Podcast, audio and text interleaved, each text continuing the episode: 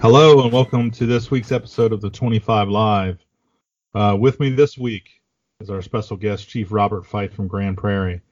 Uh, he became uh, fire chief back in 2012. He served as uh, the fire chief of Georgetown, Texas, uh, going back to 2009. Chief Fite has been a firefighter paramedic since 1988, serving first in Lancaster, Texas, and then in Richardson, Texas. Chief Fite is a very proud of the recent accomplishments of the Grand Prairie Fire Department to include receiving the American Heart Association Gold Award for the fifth year in a row, being named a Heart Healthy Community by the North Central Texas Regional EMS Council, and receiving the highest insurance rating of an ISO 1. All three of these accomplishments have a direct impact on the quality of life and safety of his citizens. Uh, Chief Fite is an ex- executive fire officer graduate from the National Fire, Car- fire Academy, as well as a licensed paramedic and master firefighter. He has a master's degree in human resource management from Midwestern State University and a bachelor's degree in fire administration from Western Illinois University.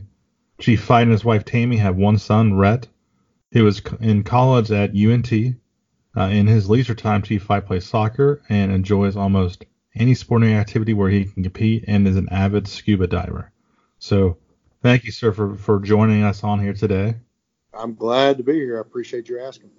Sir, uh, now I had the pleasure of I, have met you before in Texas. This is when we initially met. Yep. Then I also got to hang out with you in Arizona. But a couple weeks ago, I got to bring you to my hometown and uh, hang out in Ohio for a few days, which was absolutely great.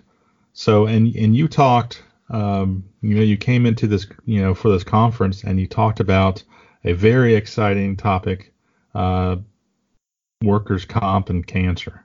So, um, I kind of gave you the task, uh, and it's a pretty large task of just kind of doing an overview on the workers' comp system and and the battles that our firefighters are fighting just wherever they're at throughout all the different states. So uh, I know you had to do. I kind of gave you some homework, really, I guess, because uh, each state obviously has its own uh, different laws. And uh, with that being said, were there a lot of similarities that you found? Yeah, I mean, almost all the states have a minimum time requirement for firefighters. In other words, three years or five years. And then almost all of them have an ending date, which predominantly is at retirement but some more progressive states have plus three, plus five. I even found one that had up to plus 11 years into retirement. You're still covered. Nice. Now, were there a lot of differences as well? Yeah, the the, the challenge really is the types of cancer. Um, you know, the IARC, which is the International Agency of Research of Cancer, is really our guiding document on how firefighting is related to cancer or cancer is related to firefighting. And some states have adopted the IARC and some states have not. Some states have adopted certain cancers, like certain 10 cancers, and that's it. And then some have just related it to work related cancers and they reference the IARC. The, the challenge with that is while we may be very versed on it, you start making these claims that go to your state workers' comp carrier, whether it's a private engine, uh, insurance or a state, they are clueless on it, and they're not going to do their research on the IARC, and they're basically going to deny your claim because they don't think it's work related. So here becomes the battle of educating our state leaders as well as our insurance people. Nice. Now I kind of went through this whole process a couple years ago in Ohio. Uh, we finally got our bill about two and a half years into it and it's interesting that you bring in you bring up either the you know the black and white these are the cancers you're covered for or the IARC that seems to be either one of each way dependent on the state or province um, initially our bill talked about uh, it was it was listed out these are the common cancers that we get and if we get these cancers we're covered and I, I appreciated that black and white and we ended up switching it to the IARC language with with uh, level one and also level two A, uh, probably probably carcinogenic.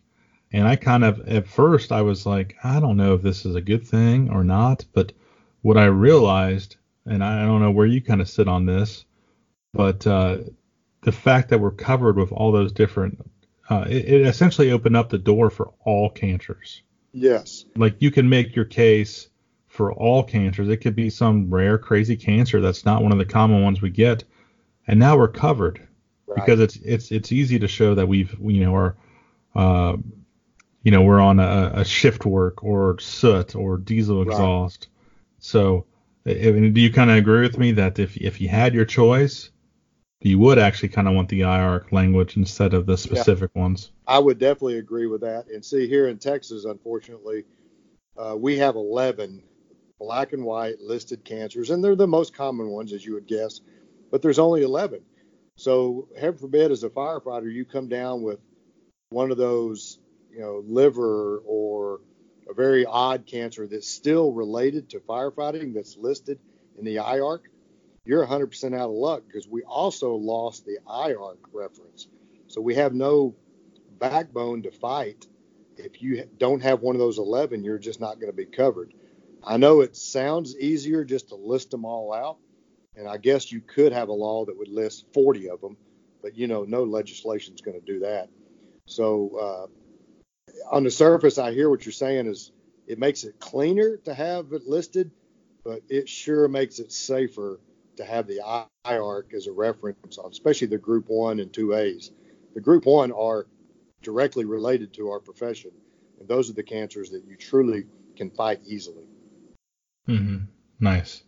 Now, one of the things you did a couple weeks ago at our conference is you did a great story, uh, or a great way of presenting kind of the the back end, like how this whole thing works with the cities and municipalities and insurance companies and the BWC, and and just kind of when you give that background of how this stuff works, you you kind of end up then knowing, all right, well, this is what I have to do in order to fight this. Now, Right. would you mind kind of going into that backstory of, of how that works? Because I don't think it's very commonly known really how the process works.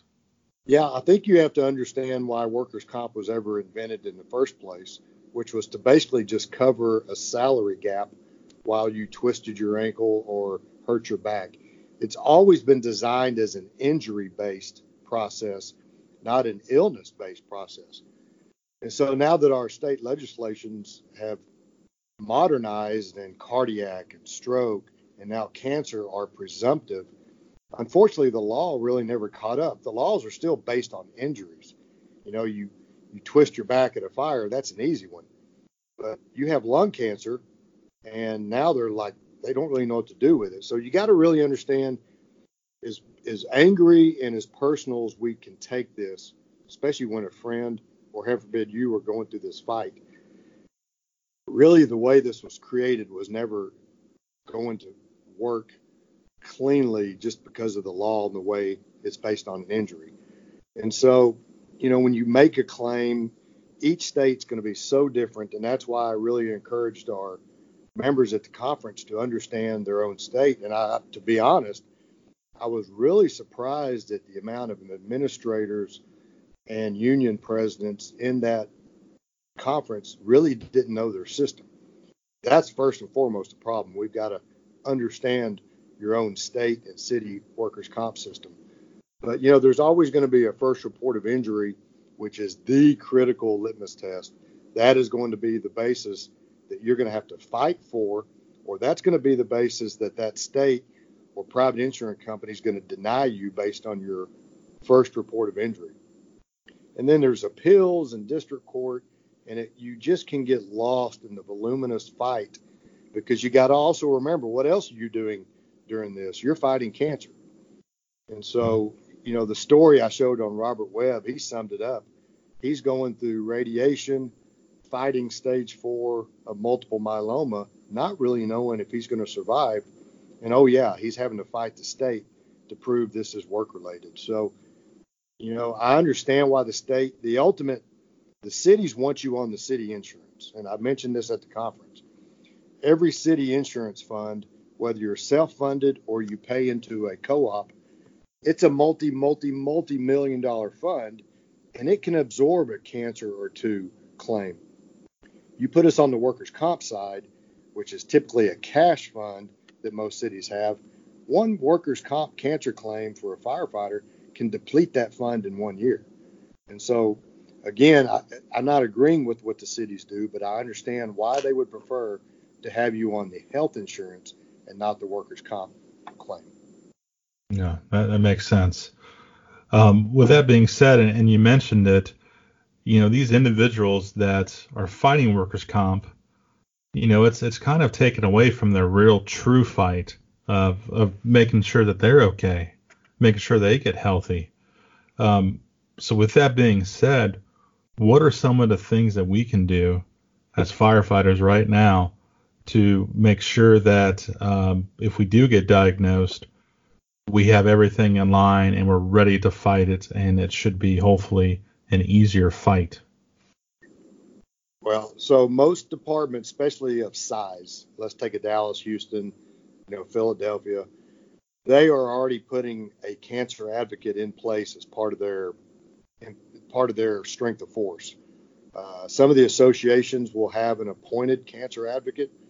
I think that is vital that someone in your department, if not more than one person in your department, will hold the hand of the firefighter and his family or her family, get them through the paperwork, and understand how the fight's going to occur, and just prepare everyone that we're going to get you through this, but it's going to be stressful.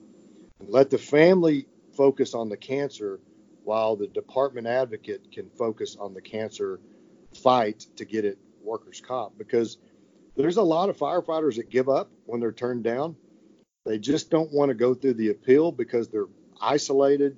The city's not helping them. The fire chief's not helping them. All their brothers and sisters are moaning for them, feeling sorry for them, but no one is really educated enough to take on the fight. And I think that is the most critical thing as a union or as a chief, and we can work together on this as well as we do here.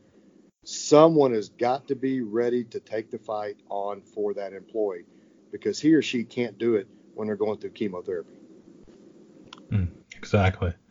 With uh, this is kind of a random question, but with everything being said, everything you know about this stuff, if you were diagnosed tomorrow with cancer, you yourself would would you handle it yourself or would you get a lawyer? I would handle it myself. In fact, I'm not even sure a lawyer is applicable during the first report of injury mm-hmm. uh, because you, you, every state's going to have a, again their own process. But it, predominantly, there's a first report of injury, and there, then you're going to get a decision with an appeal, and the appeal is an internal appeal with your workers' comp board. And then once you're denied at the appeal, then you have a right to go to district court, and that is when the attorneys come into play. Now, I will tell you, you look United States wide, there there are limited, if any, district court decisions. The cities and the states do not want a firefighter to go to district court and win because mm-hmm. that'll set the precedent from then on out. So sure. typically they play hardball. They're going to deny you for the most part, and they're going to want you to fight this through the appeal process. The good news is most firefighters eventually win their appeal the problem we're seeing nationwide is many firefighters don't want to go through that because it's stressful, and some lose their life.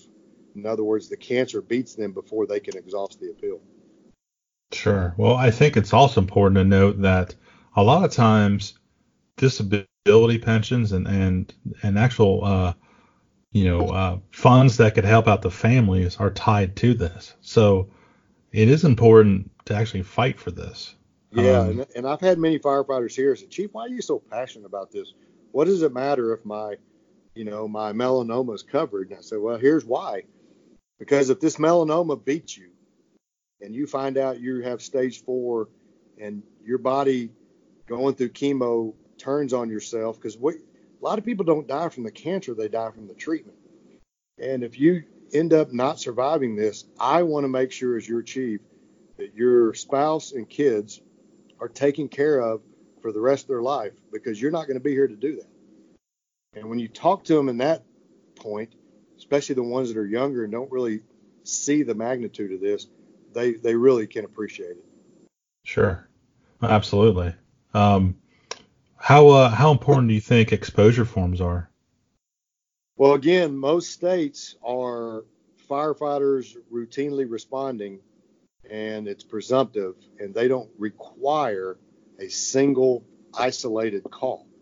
However, the four claims that we have active here that all had got approved, uh, our state workers' comp wanted to see every response that those firefighters have been on.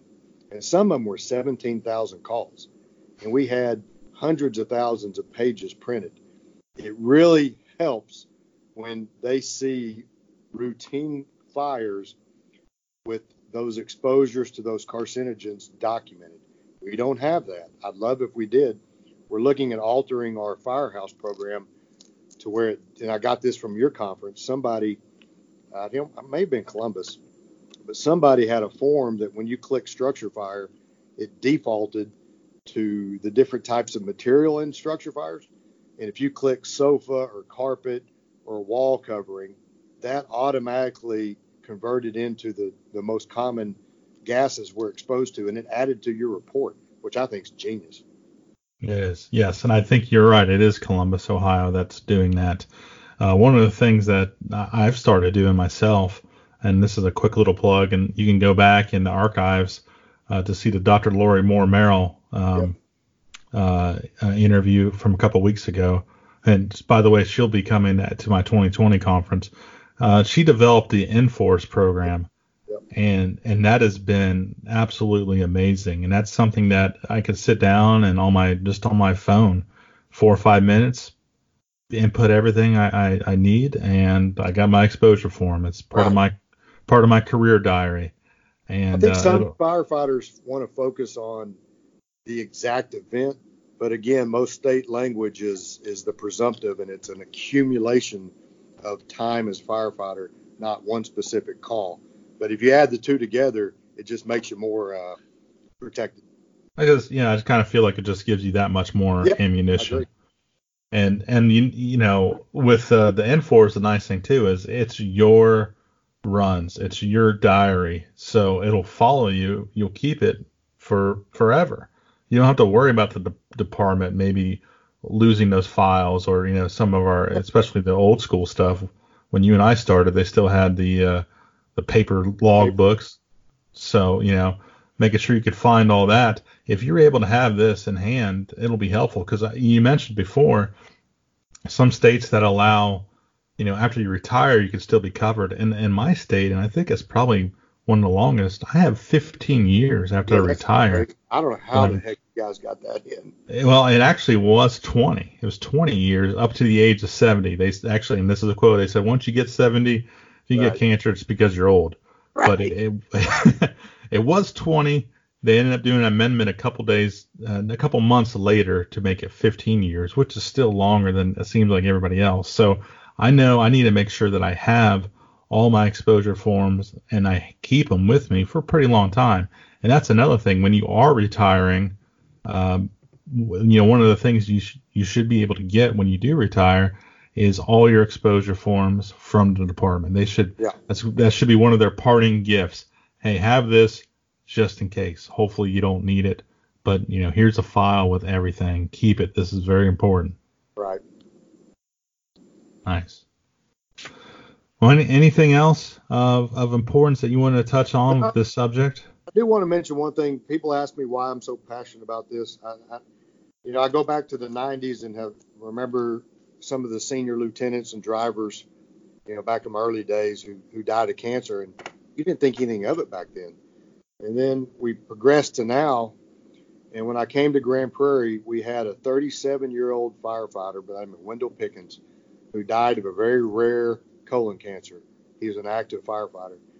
And to piggyback on him, we had a 41 year lieutenant who died as he was in retirement, but he died the first month of retirement of cancer. And you know, when when I saw those two, I just said enough's enough. And in 2012, I really started educating myself on this.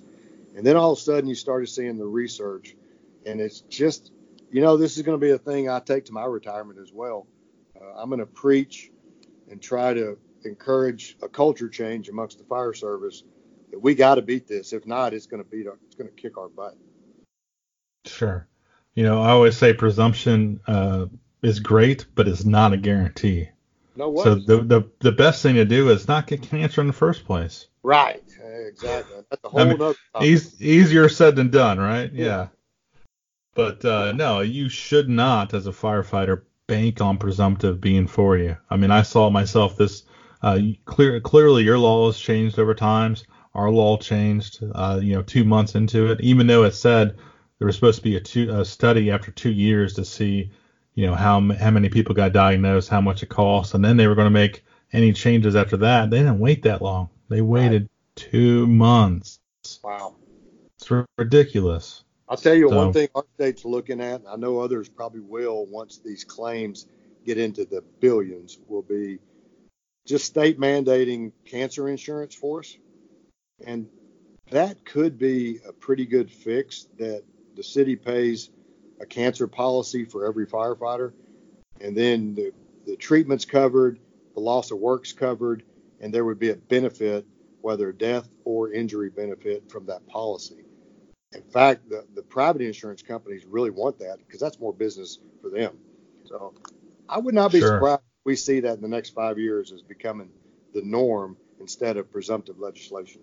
Yeah, one of the interesting things that we have actually going on in the Ohio legislation right now is uh, basically a cancer bill to where instead of the money coming out of the city's workers' comp funds or being charged for that, they actually they they don't want this to be a hit on the cities and municipalities. They actually want it to go directly to the workers' comp surplus, and and that way uh, the, the idea is that these cities and townships, municipalities won't start, uh, won't, won't keep fighting all these different Right. cancer claims. They'll, it's not going to hurt them, so they'll just let it go, and it'll be, it'll be covered.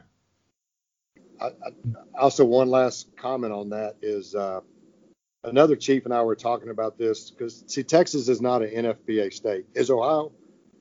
Are yes. you NF- so you have to cover follow 1582 and all those things. yes. So we were talking here. We would not be surprised that the legislation puts out a law that says if you're not 1582 compliant and you're not doing physicals and these cancer screenings for your people, they're not going to be covered by workers' comp. That would be an interesting little argument that if, because we have a lot of cities that don't do anything. Sure. They, they don't want to spend the money on their employees, and it just drives me nuts. So it'll be curious if that ever catches traction, because that could really force the cities to, to do more, be more preventative. Absolutely. Uh, you know, and I always stress if, you know, talk about annual physicals, if you're able to catch that cancer early on, I mean, it, it's it's a world of difference. If you can just have surgery and be done, Yep. it's so much easier than the you know doing chemo or doing radiation and the time off work and the quality of life and the the staying alive. That is huge. Yeah. So the longer you wait for your cancer to get caught, the more all that's in jeopardy, and the more money it's going to cost the city. They're going to have to co- they're going to have to cover you, and then they're going to have to take care of all your treatments as well. Right. So if they're able to catch that early on, we're talking hundreds of thousand dollars they save. Well, I can tell you it's about 80. We have two testicular cancer claims right now. One was caught early by a scan, and the other was found on his own once he became symptomatic. It, the the claim for the one that was caught in the preventative scan is about 12,000. That includes surgery and everything, and his cancer's gone. The other one's about 90,000, and it's still active. So we're $80,000 difference in a $300 scan. Yep, That's one claim. That's huge. 20. Yeah. That's huge. You know, I mean, that's a because I know a lot of these these cities that, that, that you're not an individual, you're, you're not a person, you're a number, but those numbers should speak to them.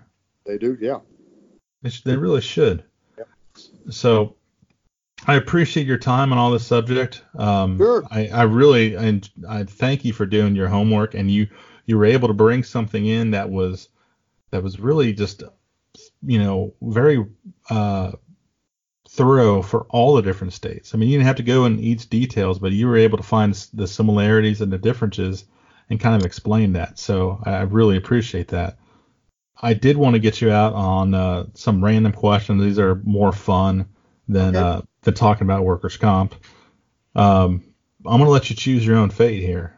So you Oh, got good. everything numbered one through 25. Go for it. Uh, six. Six. Uh, I I joked to you. I actually joked about this uh, with you before I started. I kind of this was the one I I, I gave. David Lee Roth or Sammy Hagar. And as I told you, neither um, Metallica or Godsmack. and that's I, I I will accept that answer. That's also Thank a good answer. So number nine. Number nine. Oh, this is a deep one. Uh, how would you like to be remembered? As a good family man. Very good. Fifteen. Uh, let's see. Who would play you in a movie regarding your life? Tom Cruise. I'm not a tall guy, so I, he would fit. I wasn't going to say anything. hey, it's what I was born with. It's like Lady, Oh. Ga- Lady Gaga. I was born this way. All right. All right, let's do one more. One more. 21. All right. Favorite albums. Albums. Albums. Styx. All right. I just love Den- Styx. Oh, wow. Dennis Dennis DeYoung or Tommy Shaw Styx. Dennis DeYoung.